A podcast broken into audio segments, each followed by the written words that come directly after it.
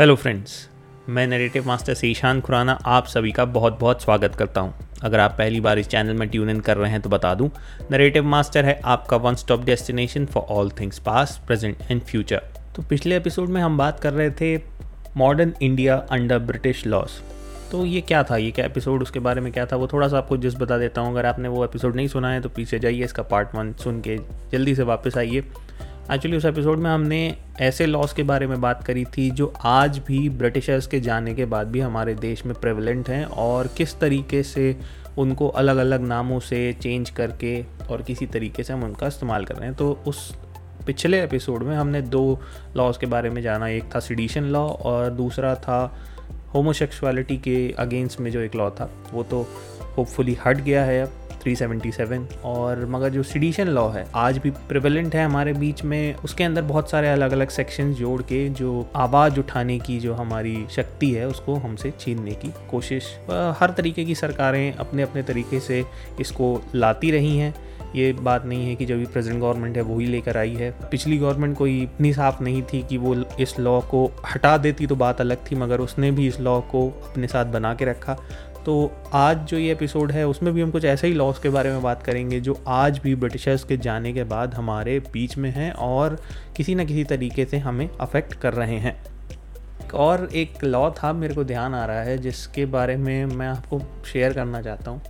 ये एक ऐसा लॉ था, वो बहुत ही रिसेंटली अभी उसको हटाया गया है। मे बी 2017-18 में शायद उसको हटाया गया है कि अगर हवाई जहाज़ से अगर आप कोई फ्लायर्स फेंकते हैं तो उस पर भी आपको जेल में डाला जा सकता है विदाउट कोई, जैसे नॉन अवेलेबल हो जाओगे और और आपको डाल दिया जाएगा जेल के अंदर। वर्ल्ड वॉर टू के टाइम का ये कानून था, जब ब्रिटिशर्स ऐसी चीज़ों पे भी बैन लगाया करते थे, जिसमें डिसेंट हो, जिसमें आप आवाज़ उठा सकें तो उनको ये डर था कि कोई फ्लायर्स ऊपर से फेंकेगा। वो ऐसी सब चीज़ें, जो मिस इन्फॉर्मेशन उनके हिसाब से थी, वो उसको रोका जा सके। तो ऐसी चीज़ों को अभी रिसेंटली जाके 2016-17 में लॉज हटे हैं। बहुत सारे हमारे जो लॉ कमीशन है, उसने ये हटाने की कोशिश की है। तो ऐसी सब चीज़ें अब जाके हट रही हैं।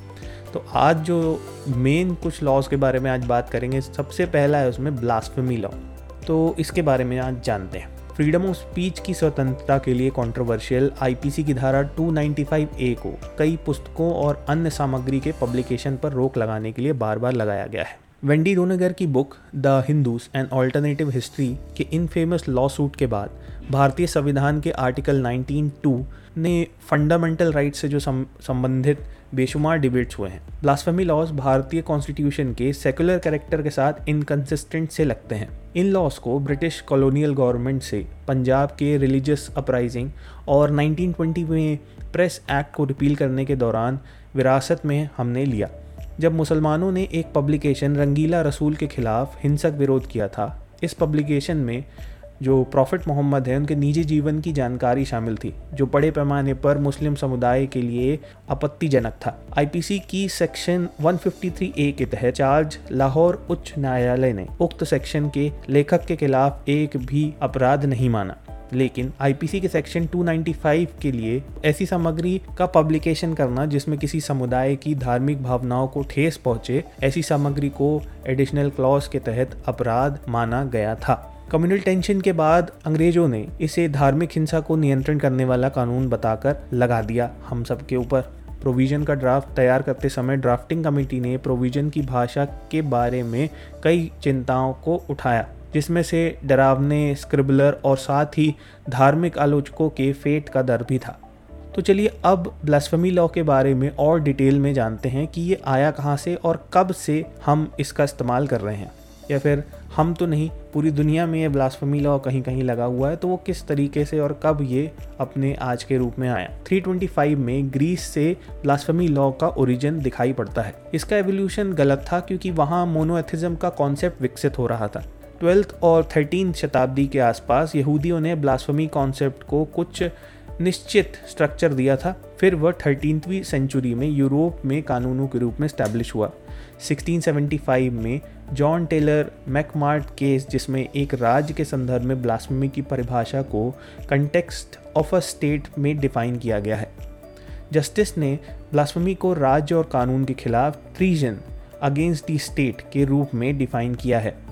ब्लास्फमी हाल के दिनों में इन चीज़ों के बारे में, जो ईश्वर या सीक्रेट थिंग्स के बारे में बुरी बातें बोलना या लिखना, उसको अपराध के रूप में इसे डिज़ाइन किया गया था।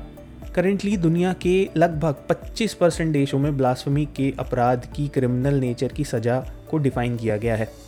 71 देशों में केवल दो यानी ईरान और पाकिस्तान ने अपराध के लिए मौत की सज़ा तक शामिल की हुई है। इवन दो भारत और पाकिस्तान ने एक समान क्रिमिनल जस्टिस सिस्टम का पालन किया है, क्योंकि लॉर्ड मैकेनले का अपराध कोड दोनों ही जगह आज भी प्रचलित है।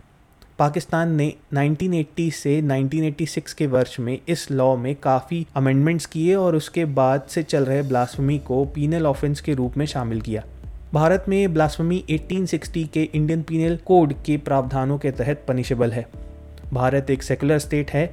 यहाँ पर बहुत से धर्म और यहाँ तक कि अलग अलग संप्रदाय हैं और कोई स्पेसिफिक रीजनल को ब्लास्फमी कानूनों द्वारा प्रोटेक्ट नहीं किया गया है। जबकि पाकिस्तान और ईरान जैसे देशों में केवल एक ही धर्म जो कि इस्लाम है, अभी हाल में ब्लास्फमी लॉ द्वारा प्रोटेक्टेड है। 1952 में अमेरिका सुप्रीम कोर्ट ने ये माना कि ब्लास्फमी अनकॉन्स्टिट्यूशनल है। 1995 में इसे ऑस्ट्रेलिया में समाप्त कर दिया गया था। और हाल के दिनों में इसे 2008 में इंग्लैंड में भी समाप्त कर दिया गया। तो आप यहाँ देखिए, जहाँ से ये ओरिजिन होता हुआ दिखाई दे रहा है, वो वहाँ पे भी ख़त्म हो गया। लिबरल देशों के लिए सबसे पहले आता है स्पीच की फ्रीडम उसका अधिकार। और अन्य देशों का मानना है कि ब्लास्फमी कानून उनके लिए नहीं है, और इस प्रकार ये कानून एक घिनौना रूप से धर्म के कॉन्सेप्ट और एंटिटी ऑफ़ स्टेट का कठोरता से विरोध करता है। उदाहरण के लिए यूएसए और फिर चीन जैसे देश हैं जो कम्युनिस्ट राष्ट्र हैं, जो धर्म के सिद्धांत को बिल्कुल भी नहीं मानते। 1979 में भारत ने नागरिक और राजनीतिक अधिकारों पर इंटरनेशनल कोवेनेंट को रेक्टिफाई किया है, जो फ्रीडम ऑफ़ एक्सप्रेशन की सुरक्षा के लिए इंटरनेशनली रिकॉग्नाइज स्टैंडर्ड्स को निर्धारित करता है। हालाँकि मिसयूज ऑफ़ सिडिशन और arbitrary slapping of charges Bharat की अंतर्राष्ट्रीय कमिटमेंट्स के साथ इनकंसिस्टेंट से लगते हैं। तो मैंने यहाँ पर इसलिए भी बताया कि भारत एक सिग्नेटरी है, जो आवाज़ उठाने वालों को सपोर्ट या फिर सुरक्षा देने के लिए उन्होंने एक सिग्नेचर किया हुआ है इंटरनेशनल एक फोरम पे। मगर आज वो बहुत सारी जगह पे दबाए जाते हैं। भारत में ब्लास्फमी लॉस एनफोर्सिबिलिटी के हिसाब से कई बार परेशानी में दिखाई पड़ता है। हेट प्रोपोगेशन के कई मामले सामने आते रहे हैं पिछले सालों में। मिसाल के तौर पर बाल ठाकरे अपने समय पर अपने एडिटोरियल सामना की एक श्रृंखला प्रकाशित करते जिसमें कई बार उन्होंने कम्युनल स्लर्स को पब्लिश किया। ये भड़काऊ एडिटोरियल्स दंगों के दौरान प्रकाशित हुए थे और बड़े पैमाने पर विनाश और हिंसा का एक सबब भी बनते रहे। सरकार और पुलिस दंगों के दौरान कुछ भी करने में विफल रही। यहाँ तक कि सबूत पेश किए जाने के बावजूद याचिकाएँ व्यर्थ चली गईं। और एक एक, और ऐसा बहुत जगह देखा गया है कि लीडर्स अपने पावर्स का गलत इस्तेमाल करते हुए ऐसी गलत बातों का इस्तेमाल करने के लिए और बहुत कम ही ऐसा होता है कि इन पावरफुल लीडर्स को या फिर इनके खिलाफ कोई कार्रवाई कभी देखने को मिली हो। इन पावरफुल लीडर्स के ऊपर कोई कार्रवाई नहीं हुई। बहुत से लोग गलत इंटरप्रिटेशन या पावरफुल लीडर्स के निशाने पर आकर जेल में हैं। और कई जो कम्युनल हारमनी प्रमोट कर रहे थे, उनको सेंटर में बैठी सरकार ने निशाना भी बनाया। Indian constitution provides for reformation इसका मतलब कॉन्स्टिट्यूशन बेटरमेंट के लिए हमेशा प्रयास में रहेगा। और ये समाज के अन्यायपूर्ण प्रथाओं पर अंकुश लगाएगा और हर सिटीजन के लिए मंदिरों के दरवाजे खोलेगा और सबको एक जैसा दर्जा देगा। भारतीय संविधान ट्रांसफॉर्मेटिव और रिफॉर्मेटिव अप्रोच रखता है और इसके बेसिक फीचर्स ये उनमें से एक है। हालाँकि भारत में रिलीजियस हेट कानून है, समस्या सिर्फ़ कानून या उसके अभाव का नहीं है, बल्कि इसके एग्जीक्यूटिव और जुडिशल दोनों स्तरों पर लागू होने का है। एग्जीक्यूटिव लेवल और कई बार जुडिशल लेवल पर भी एनफोर्समेंट की कमी है। शायद अब हाई टाइम है जब हम दूसरों के व्यूज़ की तरफ़ थोड़ा टॉलरेंस दिखाएँगे। यूरोपीय कोर्ट ऑफ़ ह्यूमन राइट्स के एक case Handyside versus United Kingdom में कहा गया था कि किसी के भी एक्सप्रेशन को प्रोटेक्शन मिलना चाहिए, भले ही वो किसी को ऑफेंड करने या शेक करने का रुतबा रखता हो। European court of human rights के एक case Handyside versus United Kingdom में कहा गया था कि किसी भी एक्सप्रेशन को प्रोटेक्शन मिलना चाहिए। भले ही वो किसी को ऑफेंड करे या शेक करे या फिर डिस्टर्ब करे। अब वो हमारे ऊपर है, हमें क्या चाहिए? क्या चुनना है कि हमें इस तरीके के कानून की आवश्यकता है या नहीं? और यदि हम ऐसा करते हैं तो क्या हम लोगों को इतना सक्षम बना सकते हैं कि वो इसे लागू कर सकें? और जो उनके जज थे, उन्होंने कहा, जिनका नाम था एवलिन बर्टिस हॉल उन्होंने कोट किया अपनी बात को ख़त्म करते हुए, मैं इस बात से सहमत नहीं हूँ कि आप क्या कहते हैं, लेकिन मैं इसे कहने के आपके अधिकार की सुरक्षा करता हूँ। तो इस तरीके के लॉज बाकी देशों में इस खुले दिमाग से बनाए गए हैं। तो अब आते हैं एक दूसरे लॉ के ऊपर, जो काफ़ी कंट्रोवर्शियल भी हो सकता है, उसको कहेंगे पर्सनल लॉज हमारे यहाँ पे जैसे कि इंडिया में बहुत सारे रिलीजन्स हैं और अलग अलग तरीके के लॉज वो लोग बहुत समय से फॉलो करते आ रहे हैं। तो पर्सनल लॉज के ऊपर ये मेरा जो नेक्स्ट टॉपिक है वो है। तो अभी हाल में हमने देखा कि मुस्लिम पर्सनल लॉ के तहत ट्रिपल तलाक पर बहस कई सालों से चल रही थी। हालाँकि मुस्लिम महिलाओं ने पिछले साल सुप्रीम कोर्ट द्वारा सुनाए गए फैसले पर खुशी जताई और उन्होंने इस प्रथा को शून्य और अमान्य घोषित किया सुप्रीम कोर्ट ने। टॉप बेंच ने सरकार को the Muslim women protection of rights on marriage bill 2017 में संशोधन करने और जेंडर्स के बीच समानता को बढ़ावा देने की कानून का निर्देश दिया था तो उन्होंने उसका पालन किया, ऐसा वो लोग कह रहे थे। और अब ये पास हो गया है। और इस पर भी कॉन्ट्रोवर्सी है कि हिंदू मेजोरिटी अपर हाउस और लोअर हाउस ने मुस्लिम लॉज में चेंज कैसे कर सकते हैं, बिना मुस्लिम्स को या उनकी राय जाने। चलिए वो डिस्कशन किसी और दिन के लिए है। अब आगे बढ़ते हैं कि पर्सनल लॉ कैसे अस्तित्व में आए और मैं ये भी कहूँगा कि मुझे उस पर डाउट बिल्कुल नहीं है कि एक पावरफुल सेंटर ने अपने किसी भी तरीके से ये लॉज नीचे की तरफ़ थोपे होंगे। तो इन्हीं के बारे में जानना ज़रूरी है। तो चलिए जानते हैं। मिडवल पीरियड में और मुग़ल साम्राज्य के दौरान मुस्लिम प्रशासकों ने हिंदू कानूनों और मुस्लिम कानूनों के बीच हारमोनी बनाई रखी।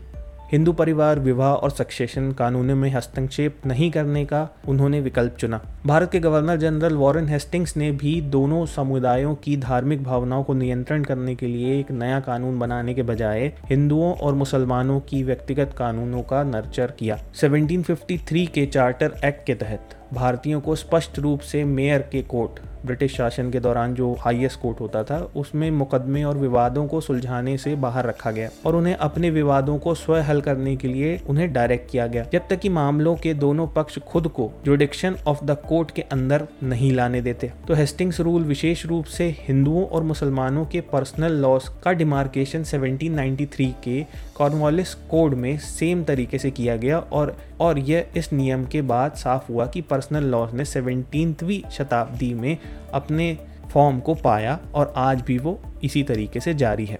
तो पहले के जो जो पहले के रूलर्स आए, उन्होंने अपने स्टेटस क्यों रखा। भाई, लड़ाई भड़ाई नहीं कराते। एक जो लॉ है, उनका खुद का लॉ से उनको गवर्न करने देते हैं, मगर उनको कोर्ट में भी नहीं घुसने देते, क्योंकि आप फिर उस पर लड़ने आ जाओगे कि भाई, ये कानून जो है वो हमको गवर्न करते हैं तो अगर कोई तीसरा आदमी इसमें आके अगर कोई पैरवी कर सकता है, जैसे कि यहाँ पे मेयर का कोर्ट था, उसमें उनको नहीं घुसने दिया जाता था इंडियंस को। उनको बोला जाता है कि आप बाहर रहिए, क्योंकि आप हमारे लॉज से गवर्न नहीं हो पाएँगे, जो आपके सक्सेशन लॉज हैं, वो आपके ऊपर ही लागू होते हैं। इससे ये बात तो साफ़ हो जाती है कि सोसाइटी में बैलेंस बनाकर रखने के लिए भारत में धर्मों को अपने लॉज से गवर्न होने की आज़ादी होनी चाहिए और उन्हें इससे चेंज करने के लिए उनके पर्टिकुलर धर्मों की सलाह लेकर, उनसे मशवरा करके ही इसमें बदलाव की प्रक्रिया के बारे में सोचना चाहिए।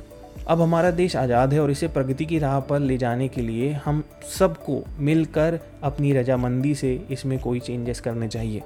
तो अलग अलग लॉज हैं। Hindu, Muslim Christians personal laws हैं। उसमें उनका क्या प्रेजेंट फॉर्म है और वो कहाँ से डिराइव होते हैं, उनके बारे में थोड़ा थोड़ा सा आपको मैं जिस्ट दे देता हूँ। तो सबसे पहले बात करते हैं Hindu personal laws Hindu personal laws actually Shruti से डिफाइन होते हैं, जो जिसके अंदर चार वेदा आते हैं, ऋग्वेद, सामवेद, यजुर्वेद अथर्वेद इसमें शामिल हैं।